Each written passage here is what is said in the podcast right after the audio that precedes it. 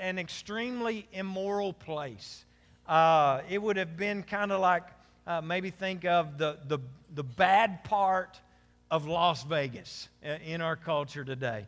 Uh, Crete was an island that historians say people there primarily lived their lives as drunks.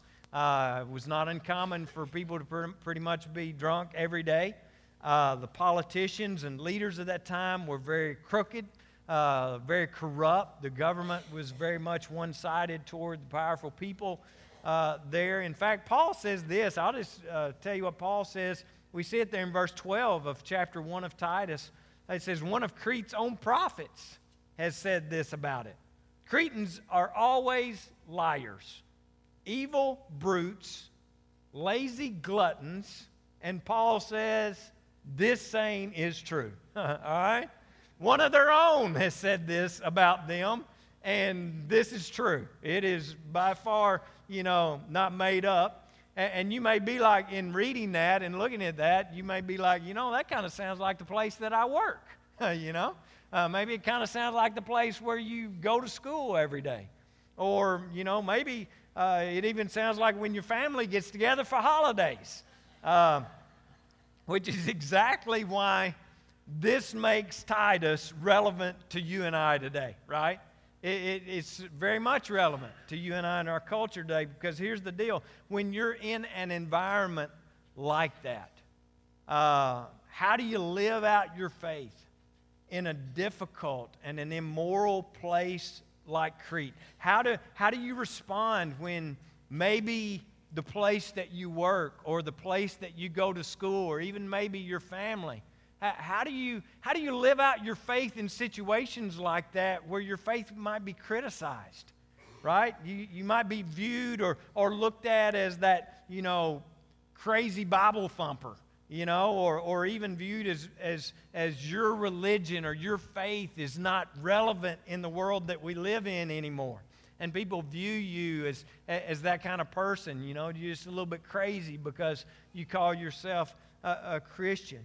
You know, how do, how do we how do we live out our faith in that? Because we often think that, you know, in order for God to use us in some awesome way or for God to use us in His glory, that we need to go somewhere where people will be receptive to that. Or we need to, you know, there's, there's a better opportunity, you know, out there somewhere when all reality is God has you in Crete so that you would be a witness for Him. God has you exactly where He wants you to be, and He's needing someone to bring glory and bring attention to who He is. And oh, by the way, He is the Savior of the world. All right? And, and, so he may need you right where you are to do a mighty work, and you're thinking it's some, you know, it's out there somewhere.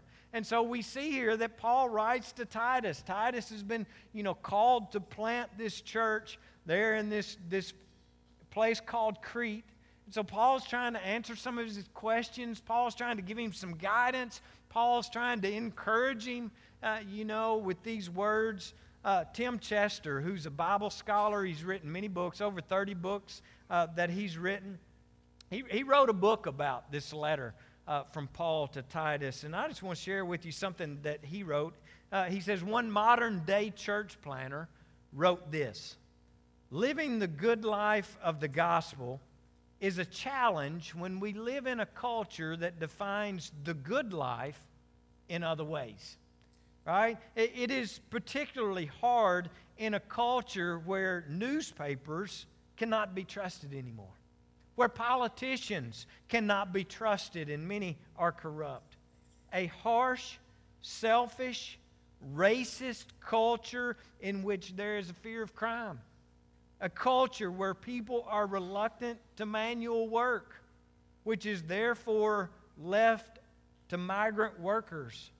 A culture in which people routinely overreact.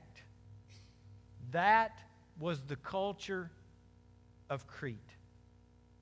Do you hear any similarities in that description? So it makes Titus and this letter from Paul very, very relevant to us today, right? You can see how relevant the city of Crete is to the world that you and I are currently trying to live our faith out in uh, as well. And Paul has one point of emphasis for Titus in this letter, and it's this theme uh, it's the truth that leads to godliness. Matter of fact, we see Paul introduce the theme of this letter to Titus right here in chapter 1, verse 1. In the introduction, Paul, when he begins his letters, often, you know, begins by saying, This is Paul, uh, you know, so they know who the letter's coming from. And so, right here in verse 1, he writes, Paul, a servant of God and an apostle of Jesus Christ, to further the faith of God's elect and their knowledge of the truth that leads to what? The truth that leads to godliness. And that phrase and that truth and that theme uh, that, you know, uh, is going to come up over and over again throughout this letter as we take a look at it. God's purpose in the gospel is this, folks. Don't miss this. God's purpose through the gospel, God's will for your life, right, is that you will be God loving and that you will be God like. Right? He wants you to be God loving and He wants you to be God like. And that simply means godliness. That's what godliness is. Godliness is to love God and to be like God. And, and don't miss this Christians talk a lot about, you know, because we know what God has saved us from. If we've accepted Him as our, our Lord and Savior, you know, we look back at our past, and, and, so we like to talk about what God has saved us from, but we often fail to consider what He has saved us to, right? We want to focus on what He saved us from. But I believe Paul would have us focus on what he has saved us to. He has saved us to love him, right? He has saved us to be like him. He has saved us to worship him, right? The point is not really that he saved us from something, but that he has saved us to something that is so much better, right? And, and so, one of the ways that we can know, you know, what Paul basically is trying to do, he's trying to give Titus this understanding of, uh, of what the gospel is, what this good news is, what the grace of God is, compared to what he's walking into every single day, and that's a false religion, right? People who were teaching false things, you know, and, and so we're going to see that. Uh, and so, one of the ways that we can know what true religion, a true relationship with God is compared to false religion, Paul says, is this the grace of God, the gospel message will create godliness in you. It will. False religion and all this other nonsense out there in the world will not. What will produce godliness in you is the grace of God and the good news of Jesus Christ. And so there were a lot of false teachers around Crete, all right, that were drunk. All right, but there were a lot, of false teachers in Crete. And, and, sadly, in our world today, there's a lot of false teachers in our world today. And unfortunately, some of them are standing on a platform today. Right? But we, we see it in, in our culture today. People who are leading other people astray. They're pointing them in the directions to have a good life, and it has nothing to do with the grace of God and the message of Christ that we find in Scripture. And so, so Paul says this He says, You can know what the truth is, right? Because it is the truth that's going to lead you to where God would have you, and that's godliness. The truth will lead you to godliness. And, because here's the deal false religion. If you think about religion and you think about very religious people, and we see it all the way back from Jesus' time, even up to today, very religious people will they, they will teach you that you need to be really, really busy, right? False teaching, false religion just makes you busy. It fills up your schedule right? I mean, there's there's all these things you gotta you gotta learn this. You gotta you know do this. Don't do this. Use these words. Don't use those words. You know, and, and so what we want to do today is to learn why the gospel the grace of God does this work in us that none of those checklists can do that religious people will hand you. It's only the grace of God, the truth of this, that will create godliness in our hearts and in our lives in a way that nothing else uh, can. So let's get started this morning and let's see how the grace of God and this good news of the gospel creates godliness. And Paul starts to unpack all this for us actually over in chapter 2. We're going we're gonna look at, at, uh, chapter 2, and then we're going to come back to chapter 1 in, in just a few minutes. But Paul kind of unpacks this for us. Chapter 2, starting at verse 11. So if you have your Bibles, flip over there.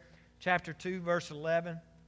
Paul says this For the grace of God has appeared that offers salvation to all people. Amen?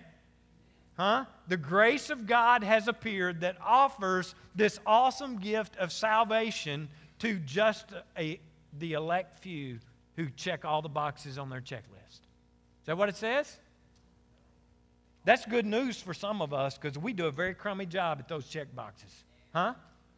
Right? And so Paul says the grace of God has appeared that offers salvation to all. Right? It teaches us what is the it, right? It, this is the most important question in interpreting the whole book of Titus. It teaches us to say no to ungodliness and worldly passions. You want that help, huh? Anybody need that kind of help in their life?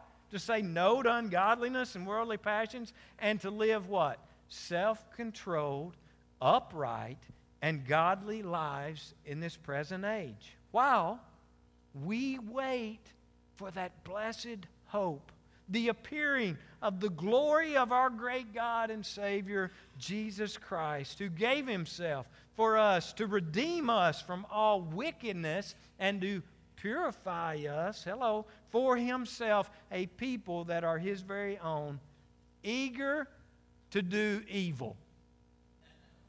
No, he's going to produce in us, right, this eager to do what? Wow.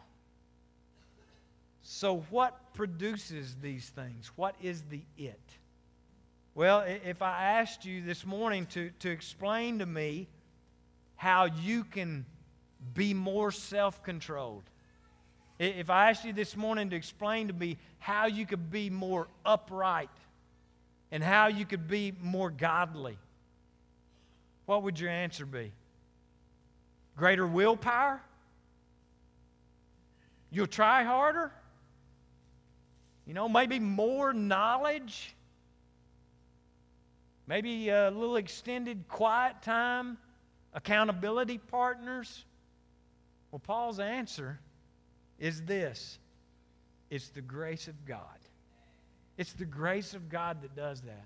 Some of you this morning ought to just feel like a huge burden is being left off, lifted off of you right? Because it's the grace of God that does this. It's only the grace of God that teaches us and helps us to say no to ungodliness and worldly passions and to be able to live a self controlled life.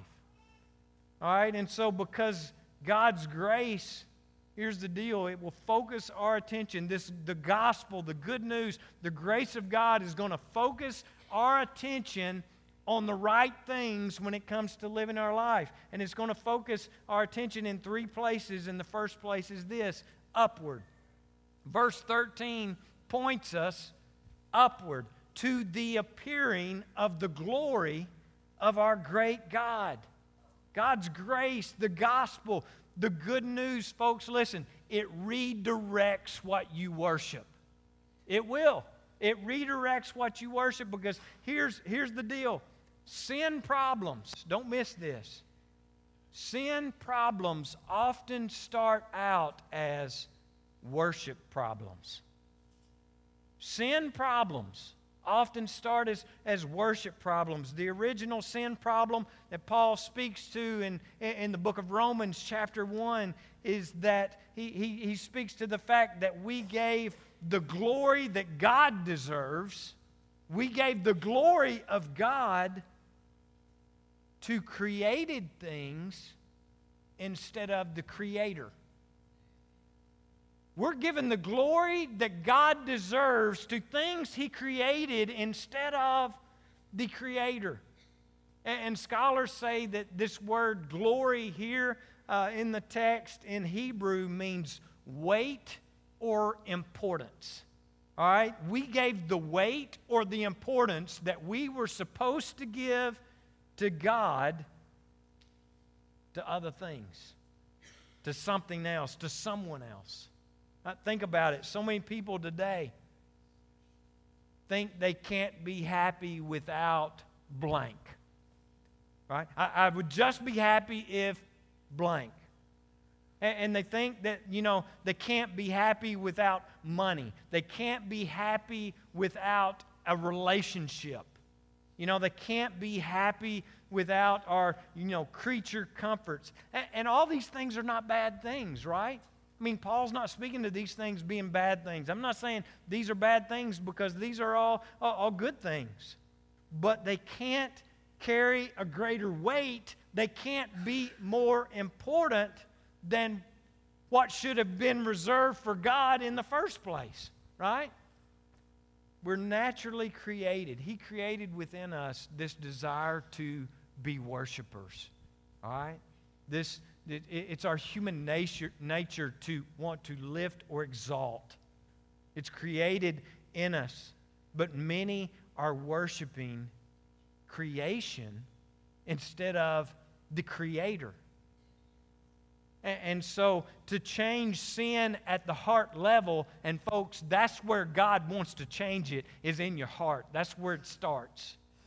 So, to change the sin problem at the heart level, He has to change what we worship, and what we exalt, and what we lift up, and what we're giving glory to uh, in our lives and, and in our family.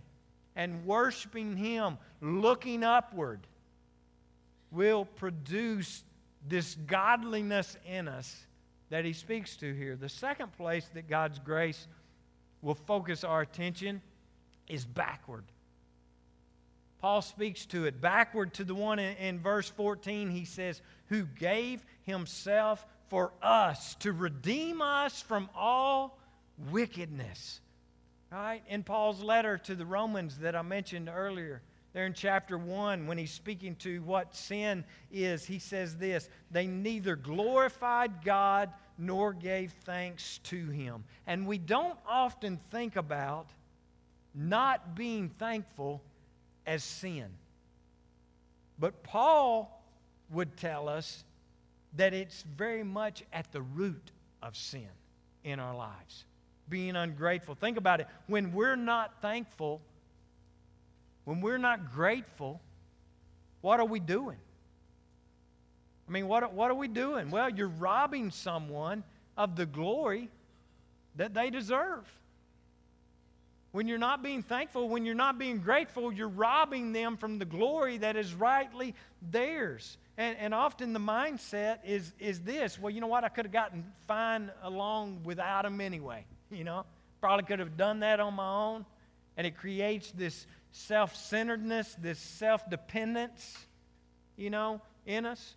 And when we are thankless towards God, not only are we robbing him of the glory that he so rightfully deserves, but we begin to think that we are somehow self sufficient in our own lives. We forget that every single breath that we take comes from God. Right? You don't create that. You don't manufacture that. You don't even control if you get the next one. Every single breath that you take comes from God. Every single blessing that you have in your life comes from His hand. And we often think we created our own you know, selves. We created all this. We built this, and we're proud of what we built. We did nothing without Him, for it was all His. It all came from His hand. We forget that. I read an illustration earlier this week that I love so much. It described us being like the moon.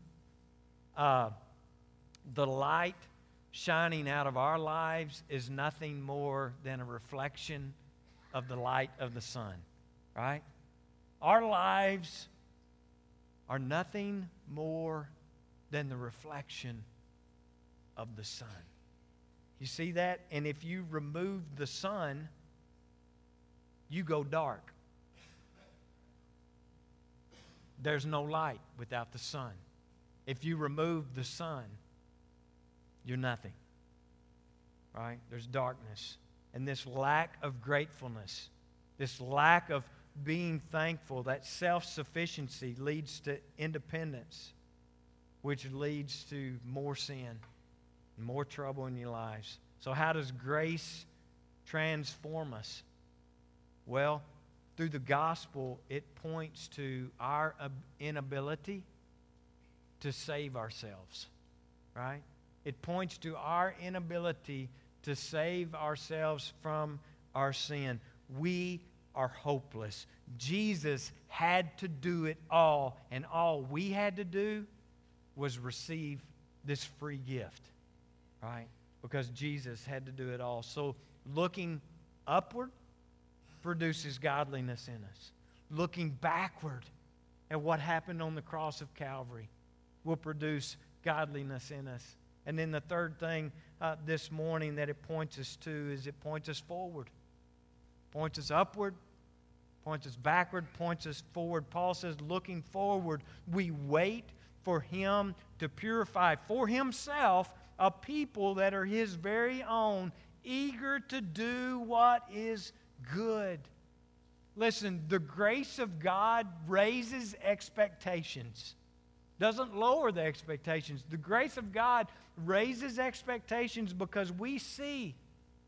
We see as you read throughout the, the, the, the Gospels and, and you read throughout God's Word and you understand the good news of what it is that Jesus taught, we see what God wants to make us into. And that's exciting. I mean, we look forward. This is what God wants to, you know, make us into and the future that He has for us. You know, He puts in us a taste, He puts in us a hunger for the future. Friends, our hope is not in the here and now, our hope is in the future. That's why I say our, our hope is not in the government, our, our hope is not in the next election, right? Our, our hope is not in what's going on now, but what's going to happen in the future. And oh, by the way, what's going to happen in the future is He's going to be shaping you into who He wants you to be, right? And then when He's done with that, heaven, beat that, huh? So we look forward. Paul's telling Titus, he, he's telling us to, you know, that these things, looking upward, looking backward, and looking forward, you know, they help us with the sin problem. They deliver us from sin at the heart level and produce this godliness in us, you know, eager to do what is good. Not eager to do what is evil, but eager to do what is good. This godliness creates that Uh, in us. And then, in contrast to this, Paul lays out in chapter 1 basically what Titus is walking into there in Crete. Basically, what a lot of you are going to walk into when you walk out of here today. You know, and so he, he contrasts this. Paul says that false religion and what a lot of people are living their lives by today, the things that the world says is the right way to live, well, it can't do these things that godliness can do. Right? It can't do these things that the grace of God can do in their lives. And in verse 10 through 16 of, of chapter 1, he goes after some of this false teaching. He calls it what it is, he points it out, you know uh, that the things that's taking place there in Crete, and y- you know, yes, the, the Jewish heresy that he's talking about here uh, is, of course, more directed to the context of what's going on there on that island. Uh, people aren't teaching these exact things in Greenbrier today, but Paul points out here what characterizes all false religion and all false teaching. So it's important to us as well. Look back, chapter 1, starting at verse 10.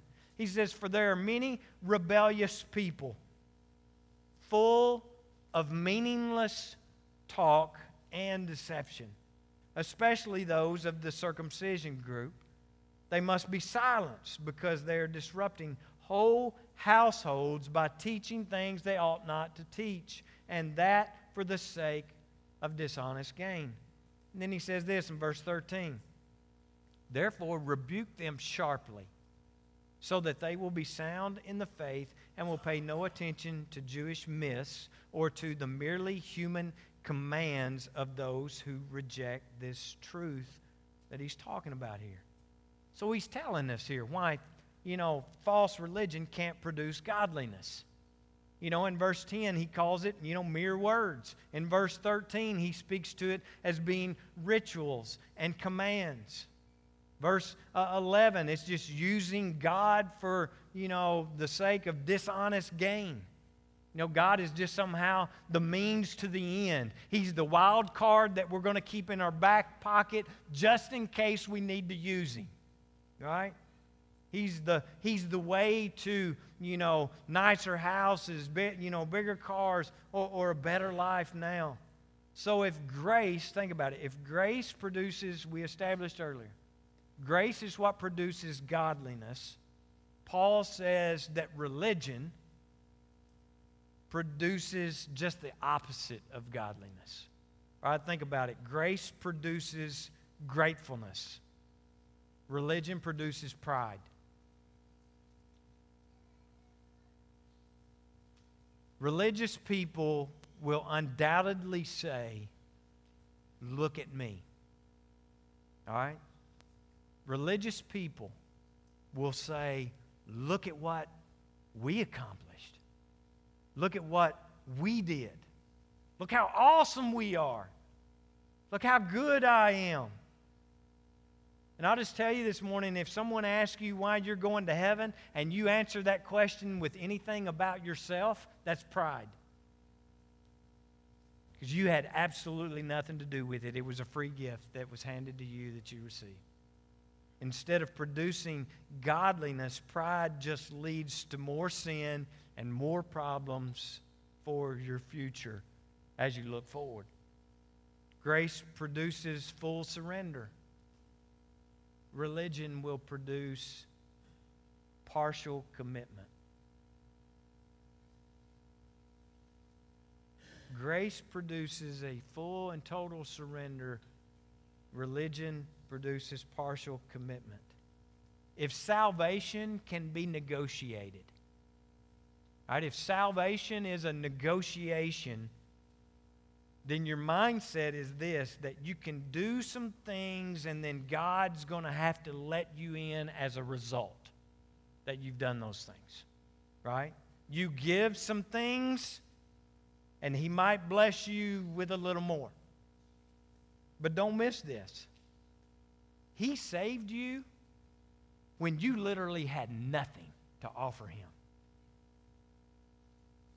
When He saved you, you had nothing to offer him.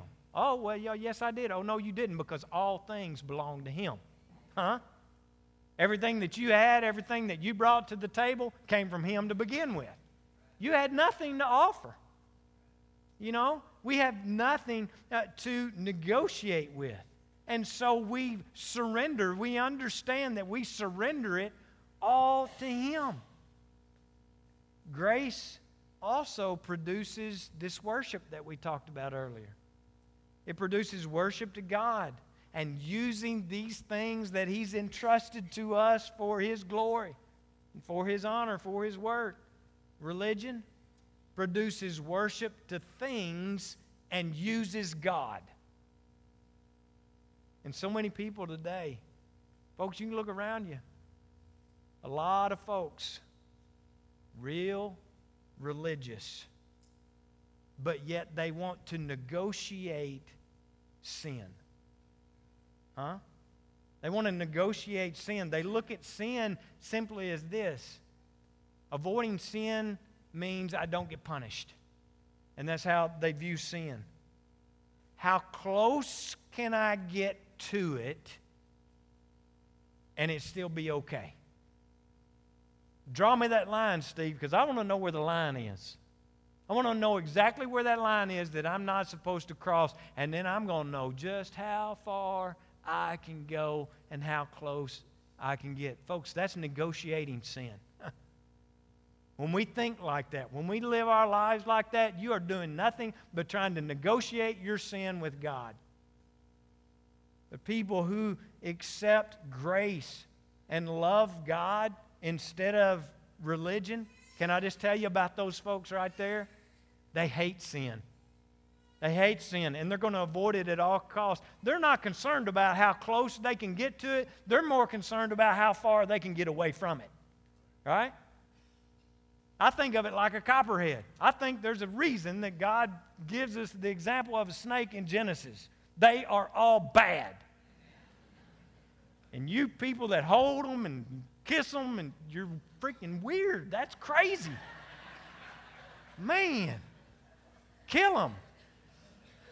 Because every time I see a snake, I think sin. And I don't think, how close can I get to this?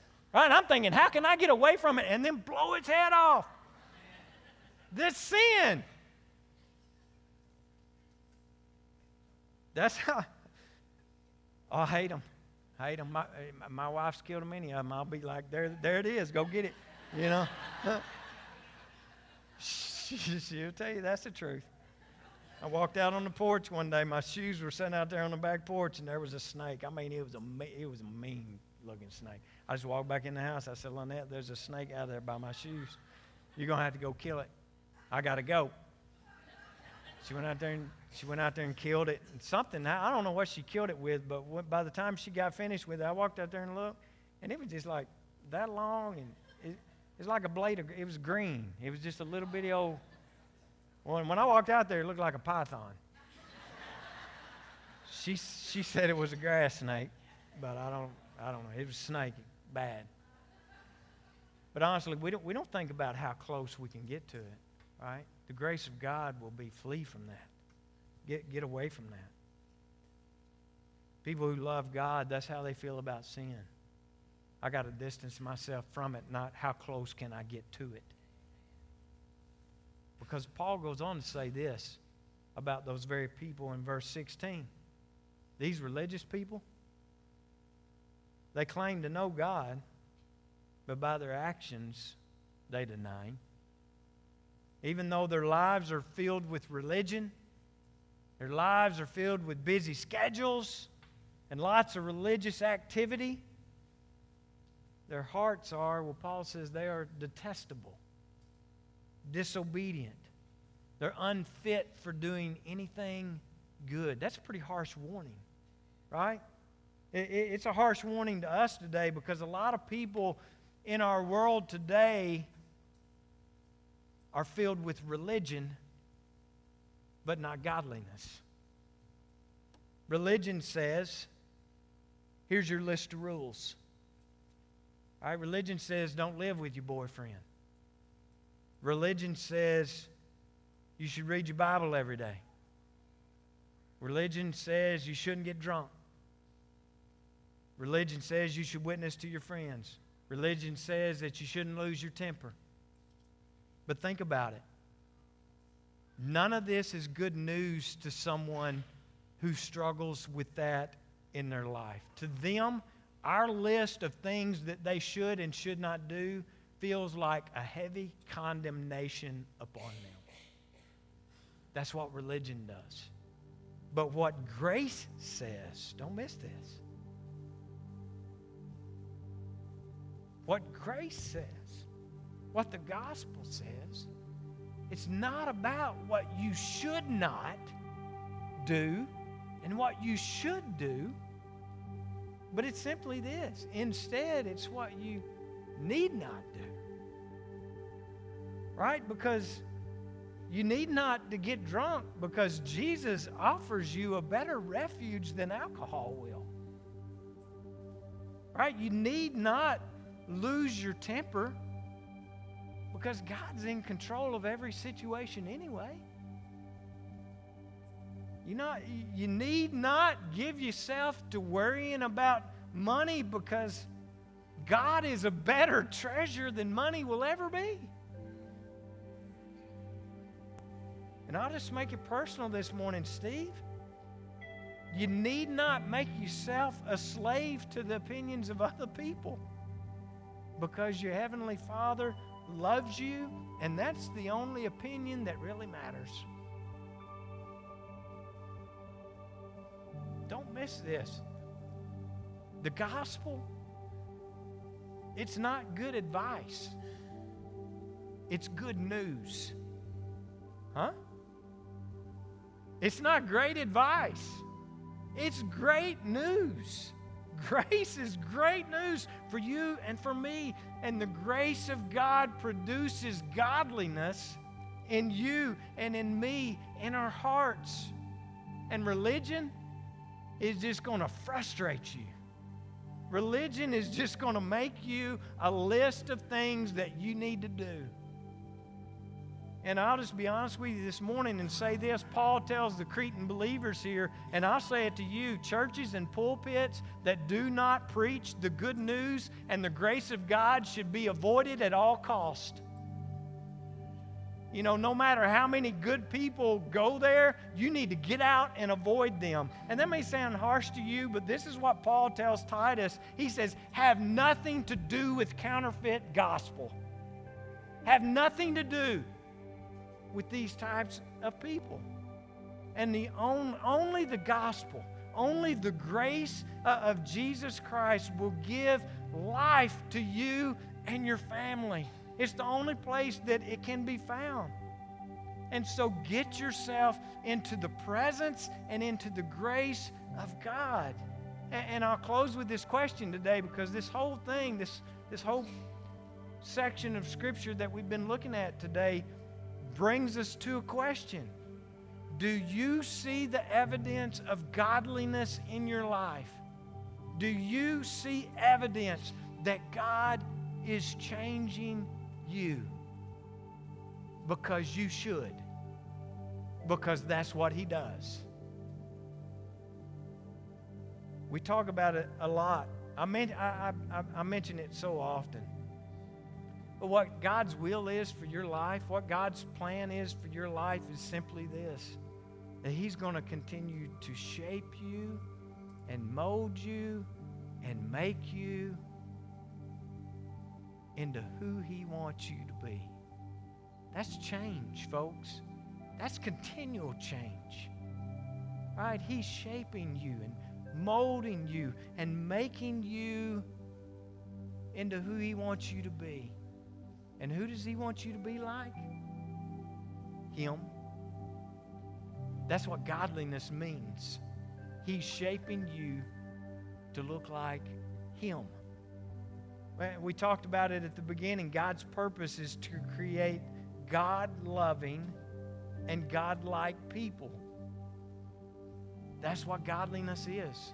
That's why He tells us in His Word, you know, the two most important commands all throughout Scripture are these love God and love your neighbor. And God is wanting to create you, shape you, make you, and mold you into that kind of person a God loving person and a God like person. And Paul says, This is godliness. And I'm not saying that you're going to be, eh, you know, you may be perfect because I'm your pastor and I'm far from it. Uh, I, I realize more and more every single day I'm aware of my, my sin and my, my shortcomings and where I need God's help. But here's the deal this growth that Paul is talking about today, this transformation that Paul is speaking to today that comes from grace, is simply a greater desire to know God and understand Him and understand this gift of love and salvation that He's offered us you know and and if that's not happening in your life if he's not changing you if you don't you don't see you know god any evidence in your life of god changing you you know if that's not happening then then one of two things is true. Number one you've never really understood the gospel of grace. You've never really understood what grace is or it has never really found a place in your heart it's never really settled into your heart where this transformation needs to happen and, and to take place. Because if you understand it, if you understand what grace is, and you've allowed that to settle in your heart, you will see the evidence of God changing you daily. molding you, shaping you, making you into His image. Christianity isn't about turning over a new leaf, it's the power of a new life, right? It's the power of a changed life. This transformation that takes place from the inside out.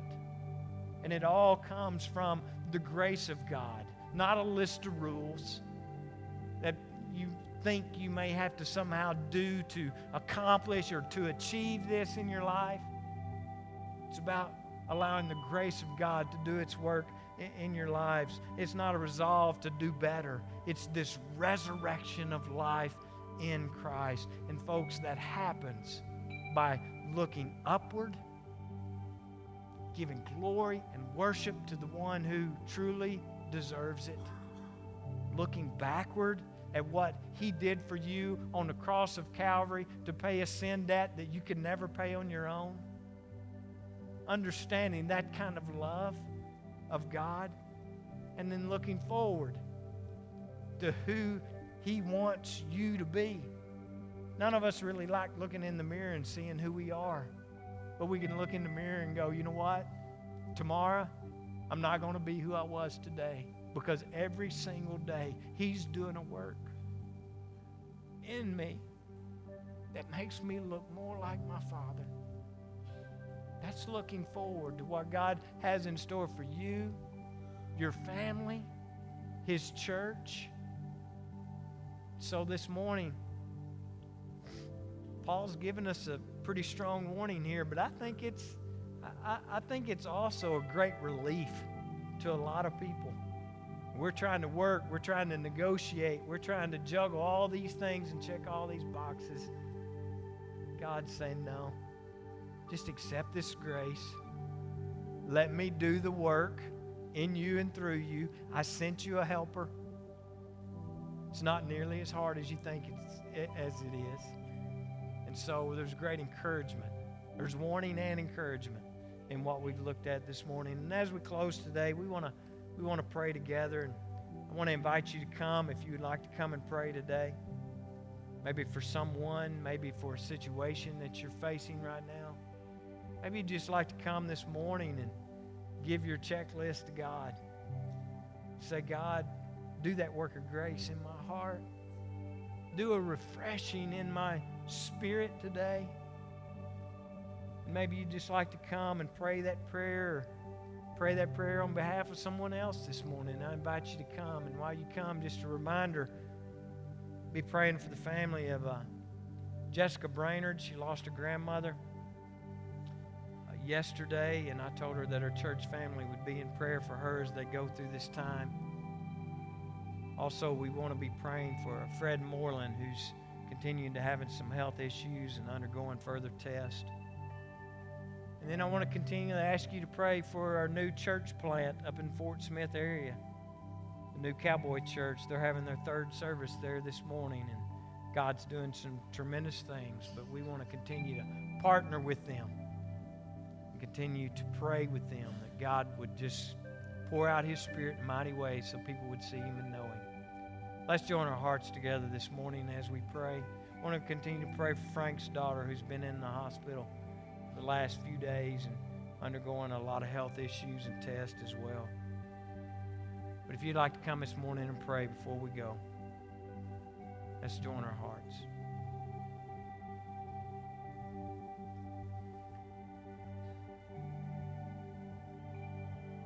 God, we come before you this morning grateful for the fact that you love us enough to uh, give us your word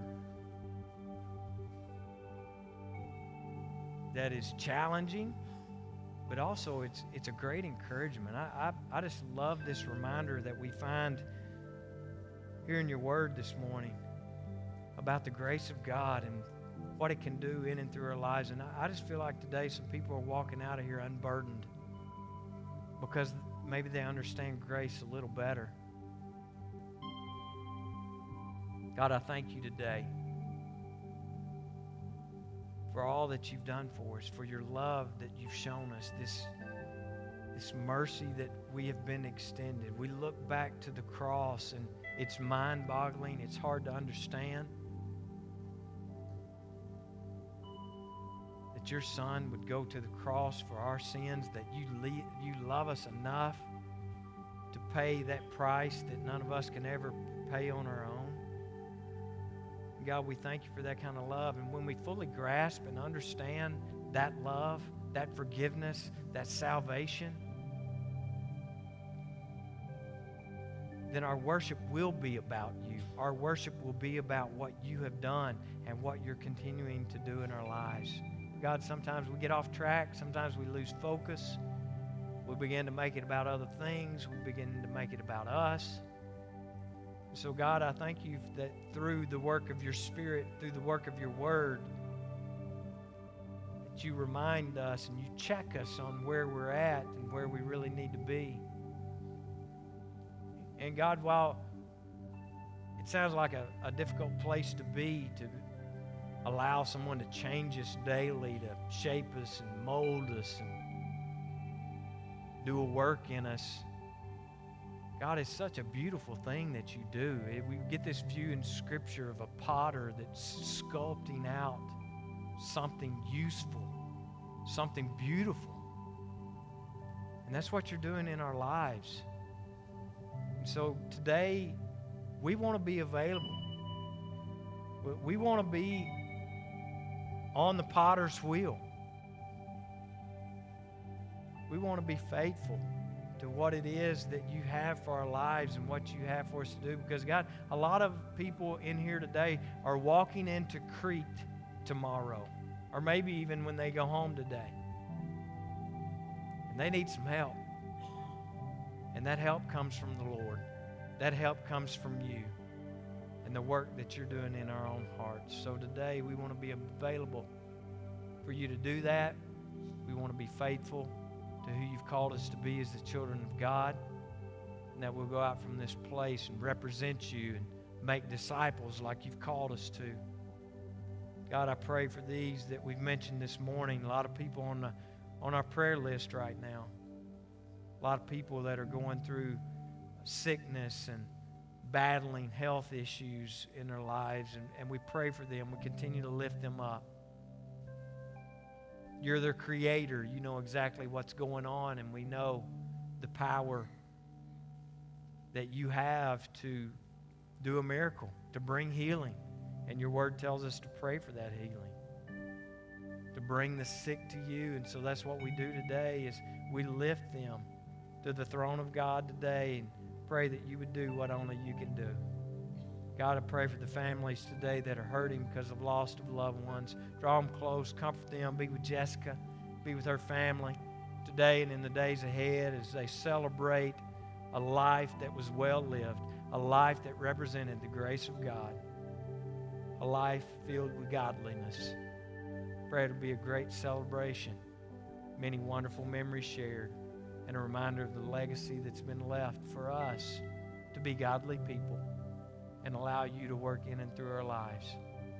Again, we're grateful and thankful for the other churches around us you've blessed us with to work with to build the kingdom. I thank you that you have allowed us to be the part, a part of what you're doing up in the Fort Smith area even today.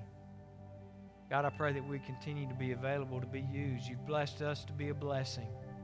And I pray that you would show us how we can help to build the kingdom, not just here in Greenbrier, but in Fort Smith, all over the North Arkansas District, all over the United States, all around this world, God. We want to be a part of what you're doing in building the kingdom of God. So show us, lead us, guide us. Help us to know how we can be most effective in sharing the news of this grace, sharing the news of this gospel that we've talked about today, because it is the power of the gospel that saves. God, as we go from this place, I pray that we'd be a full moon, a full reflection of the sun, a full reflection of your light to a world that desperately needs to see you in the darkness that we live in today. So, God, we want to be available. We want to be obedient. It's in your powerful Son's name that we ask these things today. Amen. Well, God bless you all.